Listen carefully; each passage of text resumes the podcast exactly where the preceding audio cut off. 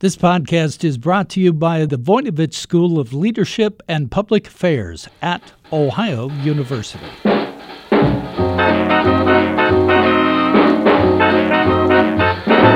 Hello, everyone, and welcome to Jazzed About Work, where we talk about everything that might have an impact on your career. I'm your host, Bev Jones. I'm an executive coach and the author of Find Your Happy at Work. Our guest today, Mark Miller, is a well known author and journalist. He writes for places like the New York Times, Reuters, and Wealth Management Magazine. And Mark is a leading expert on retirement and aging. His latest book is Retirement Reboot Common Sense Financial Strategies for Getting Back on Track. It's a terrific guide if you want to plan for a secure and rewarding lifestyle after you finish your primary career. The book is aimed particularly at people in their 50s who don't have the money they'll need in the future. But, as we'll discuss here, it's never too early to lay groundwork for later in life, and Mark will share great tips on how you can do that.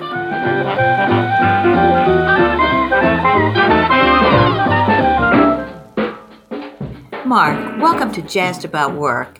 Uh, we're just so happy to have you here. You have lots of good information for us, particularly from your new book, Retirement Reboot. It's a great guide for people who are thinking about a secure and rewarding retirement. But before we get into all that nitty gritty, I'd like to hear a little bit about what you're doing these days. Could you tell us a bit about how your career brought you to focusing so much on on retirement and aging and what you're doing these days? Well, thanks, Bev, and thank you so much for inviting me on the program. I really appreciate it. Um, yeah, I've been covering, writing about retirement for about the last 15 years. My broader background in journalism, a lot of it was in business and financial news. But um, I first got interested in the retirement space actually when I was in sort of my, I think, early to mid 50s, and I started noticing number one, that I was starting to think about this question of planning for retirement. And then I also noticed that a lot of my friends were starting to ask questions and talk about it, not so much in the sense of just retiring and, and hanging it up, but sort of a, oh my gosh, you know, my mid 60s are right around the corner. What am I going to do at that point? Do, do I want to just retire? Do I want to do something different? It was sort of that notion of second careers, uh, alternative careers, encores, all that.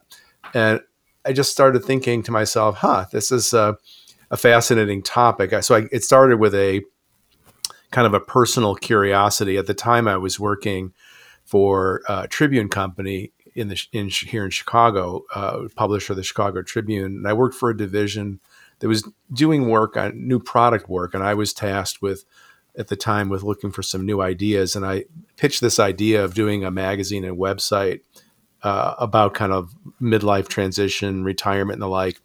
And uh, the company bought the idea and we launched a magazine and website uh, that borrowed the uh, name of the Rolling Stones song "Satisfaction." It was all about satisfaction. So, magazine only lasted a few years, but um, I had sort of been bit by the bug. I was just fascinated with the topic and decided to kind of keep rolling with it on my own. So, I became an independent journalist at that point.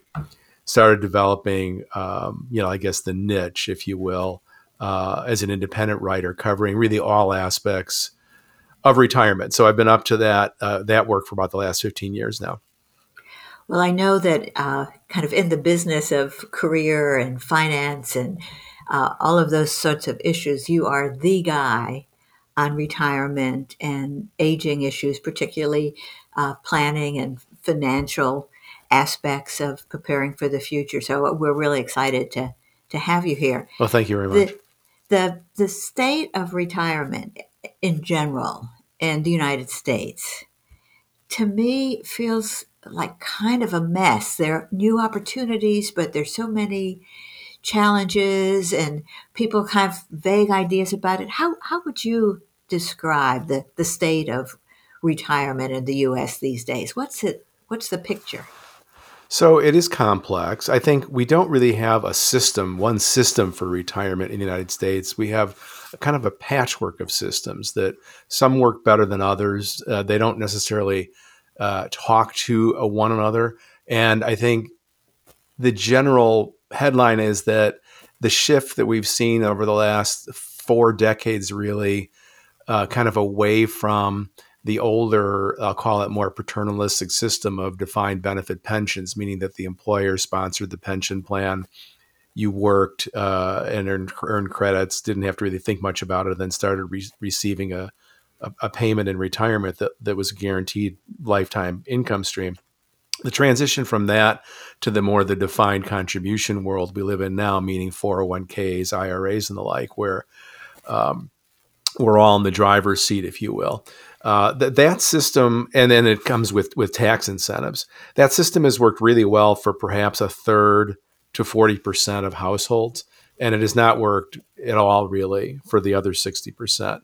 Uh, who you know, you look at the data on saving for retirement, and you can see that all the accumulations are kind of in that upper third of households. When you look at households that are getting close to retirement age, meaning uh, say 55 to 65, you can see this that the, the Federal Reserve data on this shows that those households, the, the average amount saved for retirement is about $140,000. And that's not going to last you very long in retirement. And the picture is even worse when you break it out into different income bands. So you look at sort of the the, the quintile analysis, you know, break it out into five different bands, and you can see that all the accumulation is in the top two bands, and that once you drop down below that, the accumulations are really small. So even that 140,000 figure is sort of skewed by the fact that all these this accumulation is going on uh, in the upper bands. So there's that, and then we've also put a lot in addition to the shifting the risk, if you will, from employers to workers We've also shifted the responsibility for navigating all these rather complex systems. Uh, there's I write in the book that complexity is the enemy uh, because we do put the onus on the individual to do things like figuring out uh, the complexities of Medicare coverage, for example, or figuring out uh, a plan for saving and retirement. And even more complicated than the saving side would be um, figuring out how you're going to actually draw money down in retirement and having an approach for that. Um, Social Security claiming can present some complexities, you know. So it just goes kind of on and on, and um, that's the state of things. It's not, you know, it's working fine. I think for some people, not for others. So the reason I wanted to write this book was for that sixty percent. This is the book that is aiming to because there's a lot of discussion about this question, sort of in retirement policy circles. This is the discussion of the so-called retirement crisis. Is there one? Is there not one?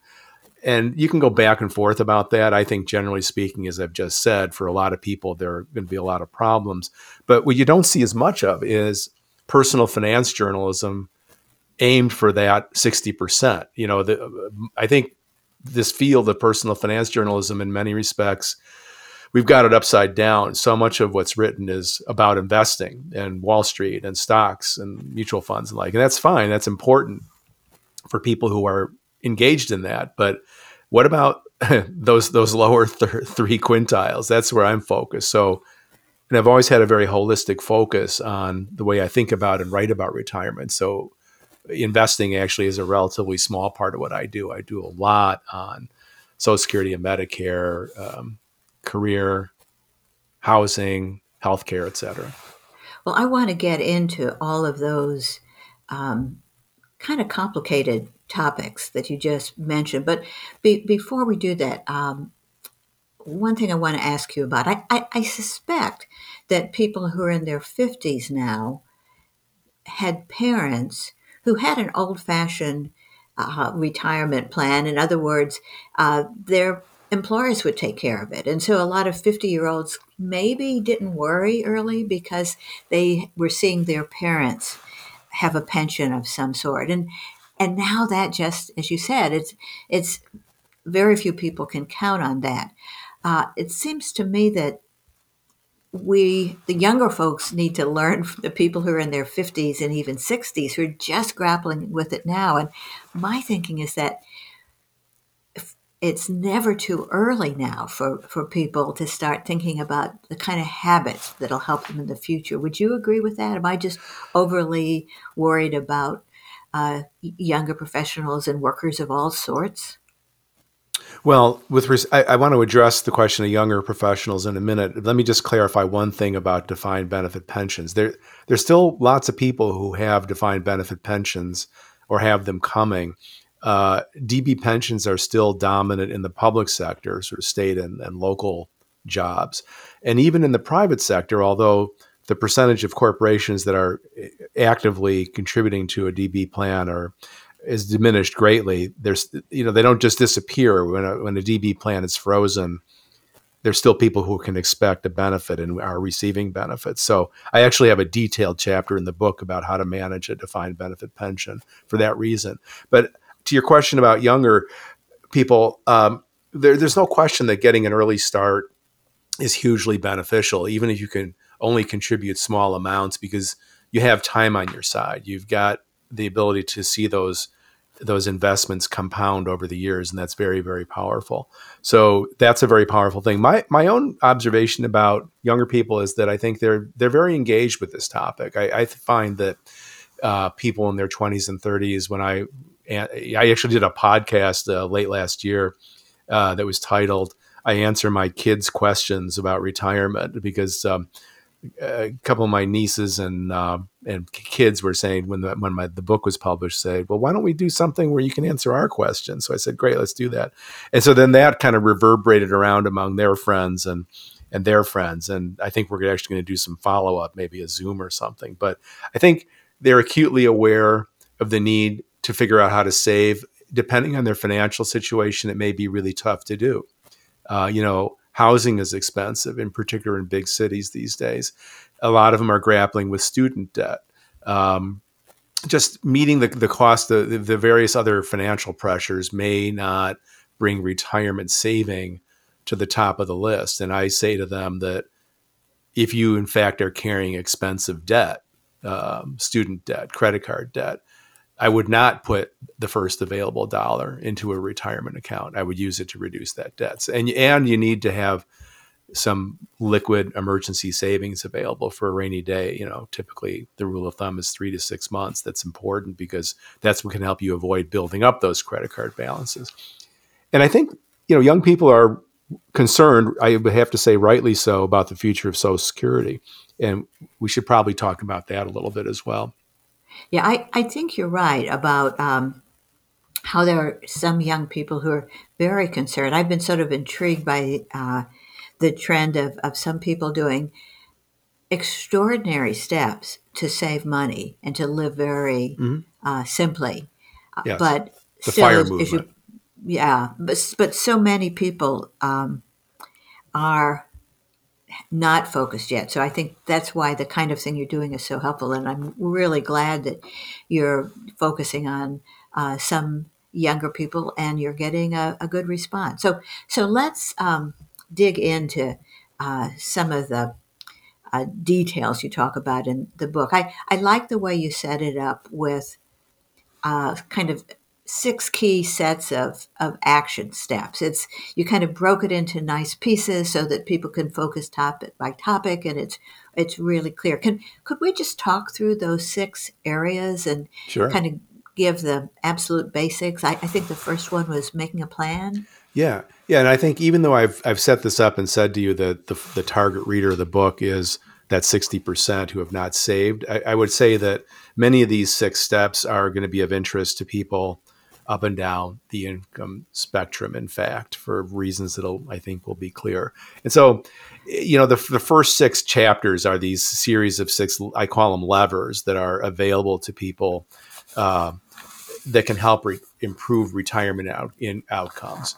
And I'm just measuring outcomes as how much pre retirement income will you be able to replace? In other words, can you maintain your standard of living in retirement? And not every one of these levers will be pulled by every reader. It's a series of options. Some are more important, more universal, let's say, than others. But here's here's what the six are. The first one is making a plan. Just um, too, far too many people have not taken the time to actually do the basic analysis. What what kind of income can they expect? Uh, when do they plan to retire? Uh, how much money will be coming in from Social Security and other sources of income, and how does that match up against against um, your expenses. So it's important to do that and there's a variety of ways to do it. I explore those both in that chapter and then later in the book, there's a chapter about how to get advice and why getting advice can be so important. Uh, the second lever is just timing. Um, I think you know we've all heard the mantra about the importance of working longer and the like. Um, but I think what I wanted to do is illustrate just how incredibly sensitive a retirement plan is to timing. And just even a few years of additional work can be so important because it can help you uh, push off a Social Security claim, claim and boost your benefits that way. It can give you an opportunity to save more. And it's, you know, fewer net years you're going to be financing out of in retirement versus work. So there's a whole so, chapter that runs through illustrations, hypothetical illustrations of how that works. So the good news, in a way, is that there are more opportunities than there were um, decades ago, in the sense that it's not that you have one job, then yeah. you quit, and you start taking retirement money out, and that's it. There, there's so many possibilities now for people to do something like you and I have done, which is to to leave corporate jobs and then start uh, our own um, entrepreneurial activities so that we can kind of phase down a little bit. That's that's one possibility. Certainly not for everybody, but when we're when you say retirement, what you're talking about is um, not necessarily the end of you know your primary career. It's the time you start taking money out. Is that correct? The time. Yeah, it's that. I'm, in the most basic sense, it's the financial transition from living on wage income to living on retirement resources. And I definitely agree that when we talk about timing and leaving work, there's a myriad of of in between things there, whether that's an entrepreneurial move or part time work. You know, particularly in the post pandemic environment where there's a lot more remote work opportunities. You know, I think people are finding ways to earn wage income that may not necessarily be full time uh, jobs. So, and the other point to make about timing is that for married couples, it's rare actually that uh, it, both spouses retire at the same time. Typically, it's you know an asynchronous retirement, as one researcher puts it, which also can be very beneficial if there's sort of more of a glide path to that financial transition. So yes, there's a variety of gradations there. Um, the, the third lever is optimizing Social Security, which I've touched on a little bit. And I illustrate in this chapter the various ways to boost um, monthly or annual benefits through delayed claiming. And I'm trying to illustrate here just how important that can be. I think the message about that has been getting through to people to an extent. You know, the data uh, that I look at tells me that you know fewer people are claiming at the earliest age now, which is 62. Most people are still claiming by what's called the full retirement age, which right now is 66 in a few months, generally speaking. Very few people are claiming at the later ages, 68, 69, 70, which is where you get the really the biggest, most dramatic boost in uh, in your annual income. So, just trying to illustrate that and it, what an important option this can be. Um, the fourth lever is navigating Medicare and making smart choices about how you initially enroll for Medicare and then what you need to do to manage Medicare as you move down the path. So important, you know, health, health, the expense of health uh, care and retirement is a, major component of what you're going to spend. And Medicare, unfortunately, has become very complicated, uh, unnecessarily so, I would say, but that's what we have. And so I have a very detailed chapter about how to navigate Medicare. And I think the um, the Social Security and Medicare chapters are a good example of what I'm saying about chapters that will be of interest and useful to just about any reader, as opposed to just you know more of this core target reader that I've described, the people who have not been able to save. Uh, fifth lever is in fact building savings, uh, because I'm making the point here that even with a late start, it's possible to build uh, meaningful balances, especially if you consider that the goal line is not the day you retire necessarily, but you know continuing on into retirement. And I lay out a pretty simple approach here because I think this investing for retirement can be intimidating. It's another area where the choices are complex or they seem complex. Can, can you and, tell us a little bit about the um, status of 401ks now? There have been some changes. It's, there's a little more flexibility now, isn't there? Or what, what is the status of 401ks today? Well, I guess I'd say the good news in general about saving for retirement, whether it's in a 401k or an IRA, is in the last couple decades we've had a real revolution in um, in the investment choices and the cost of saving for retirement's come down quite a bit because of the the so-called passive investing revolution, just investing in the total market, you know, index funds, index mutual funds, exchange traded funds brought the the fees have come down dramatically, which is so important because it's the amount of money that's left in your pocket rather than the investment companies. And I think eh, fees are not well understood as a as a component of success. You know, when people look at first of all in a 401k plan, plan it's difficult sometimes to really understand what the total expenses are. They tend to be pretty low uh, when the plan sponsor is a large company, and they tend to be higher uh, for smaller employ among smaller employers, and and the investment choices tend to be me- more mediocre. But I think people look at these expenses and say, "Oh, they're only going to charge me, um, I don't know, ha- half of you know five ten, uh, uh, one half of a percentage point is going to be the point that the amount that's going to be levied against my balance. That doesn't sound like much, but when you do the math and understand that that's going to be levied, levied, you know, year after year as your balance grows, it's a lot of money. So it's very important to understand the importance of low cost, simple investing, and that's what I'm laying out in that chapter. Um, you have a simple approach, I just basically say, look, do it this way. um, and the sixth and last lever is home equity you know, for most middle class households, the most important source of saving is the equity that's been built up in your home. About three quarters of people over age 60 do, in fact, own a home. It's the high, you know, one of the highest percentages among all age groups. And so I get into in that chapter about different ways that you can uh, tap home equity in retirement if you need to. Could you talk a little bit about reverse mortgages and uh, whether they're a safe bet for people who who need the cash? It's not my favorite choice. Um, in that chapter, I first am laying out options for possible ways to downsize and move and ex- do more of a simple extraction of equity that way. But for people who are dead set on staying in place, you know, reverse mortgage, I will say, is a complicated product that has uh, become safer over the years due to tighter regulation. Um, it's actually not a very popular product. I think the amount of new originations of these loans has been falling pretty steadily. But since it's out there, I kind of felt an obligation to walk through how they work in the chapter, and I do that in some detail.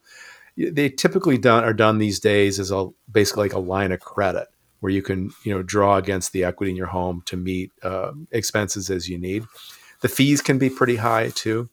So I, I'm not a huge fan of reverse mortgages, but I thought considering the target reader here and that there are some people who are just kind of dead set against moving, uh, it would be worth exploring. There's a, you know, housing, it's home equity is different than any of these other asset types we're talking about here because, you know, a, they're not as liquid, generally speaking. And it's, it's wrapped up in all kinds of lifestyle and life choice considerations. So, not the simplest. Uh, and I also have detailed chapters in the book that look at questions like uh, aging in place and what does that mean and uh, how to deal with a long-term care risk is used. So the whole question of aging and housing is about a lot more than just home equity.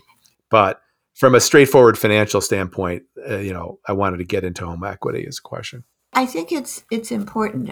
We need to know all of the options, uh, and we need to have help in uh, understanding them. I, again, your book is so great with this, but I, I love that you talked about the importance uh, of uh, assistance when you um, you mentioned you had a, a chapter on getting advice, and you said that although you know you have a lot of expertise when it comes to deciding where to put your money and things like that, you still use an advisor because it's really hard to put all the pieces together and there's a a lot of uh, people make a lot of mistakes.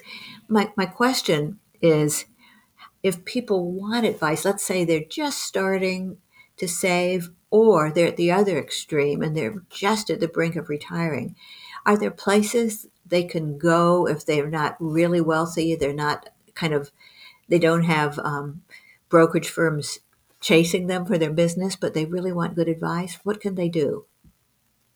Right. Well, first, I just mentioned that that chapter was excerpted in the Sunday New York Times in early January. So, for, for, listeners who want to know a little bit more about that, that's a good starting place. But of course, I hope they'll read the book as well. But yes. check out the excerpt that ran in the Times.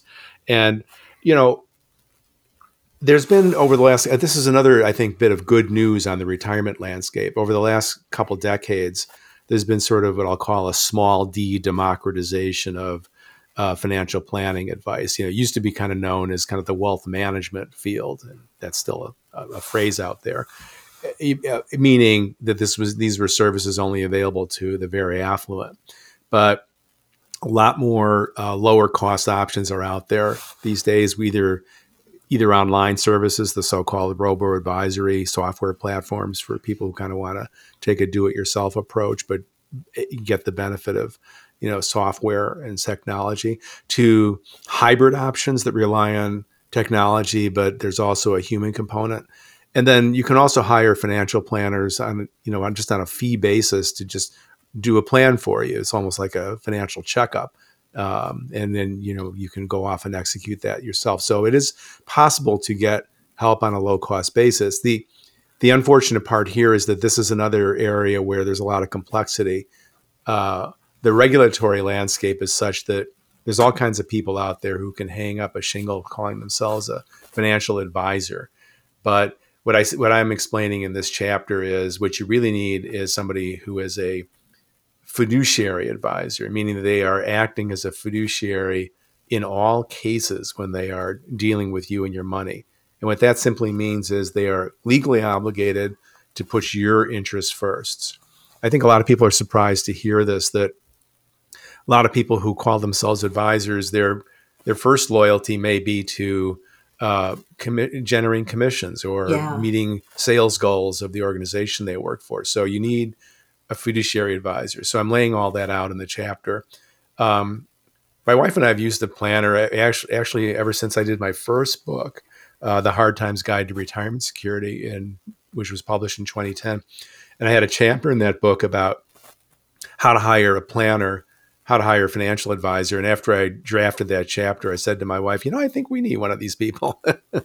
and we did, in fact, hire a fiduciary only, fee only um, registered investment advisor. And we've had that relationship for a long time. And it's, it's a great, very helpful relationship. I think, let me just tie that also back to um, the decline in the cost of investing. So if you're using this very low cost passive investing approach, which is what I'm recommending.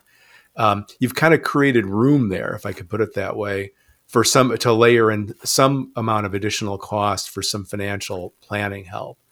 In your your your costs probably still going to be lower than it would have been under the kind of the old higher cost model. So the, what we're seeing is that the investing part is sort of becoming commoditized.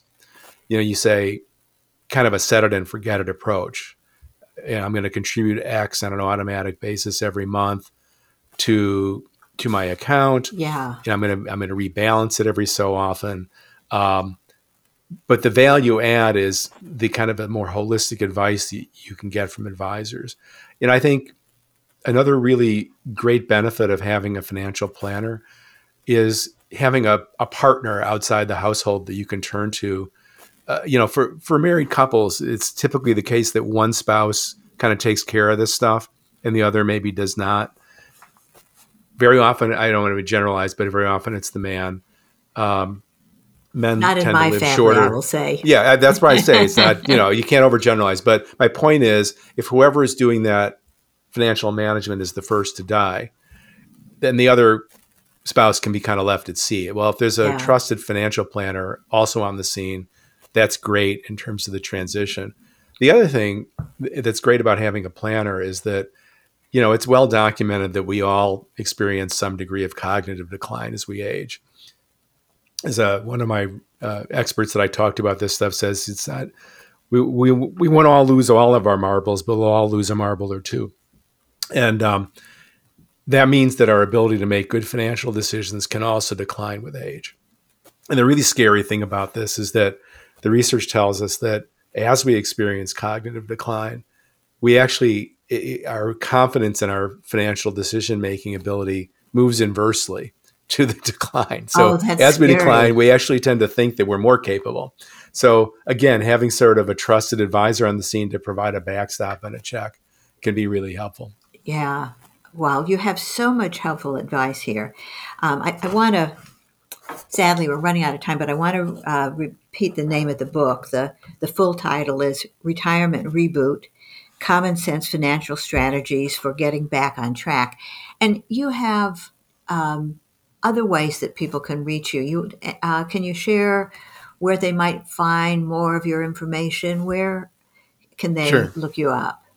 The easiest way would be visit my website, which is retirementrevised.com. And from there, you'll see information about the book, but also a link to, I do a pretty regular free email newsletter. It usually comes out two or three times a month, containing links to my latest articles. I do a podcast periodically there that is also linked up in the newsletter. So I would say visit the website, and I hope you'll sign up for the, the free newsletter there. And uh, again, I recommend the book. It's a great way to kind of take um, a methodical, informed approach to preparing for the future. Mark, thank you so much for sharing all these tips today. It's great talking with you again, and uh, I wish you well with this wonderful book. Great talking with you, Bev, and thanks again for inviting me. I appreciate it.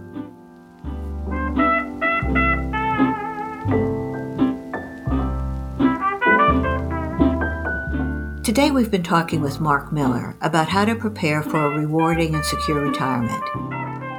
This podcast is produced by WOUB Public Media. Adam Rich is our audio engineer.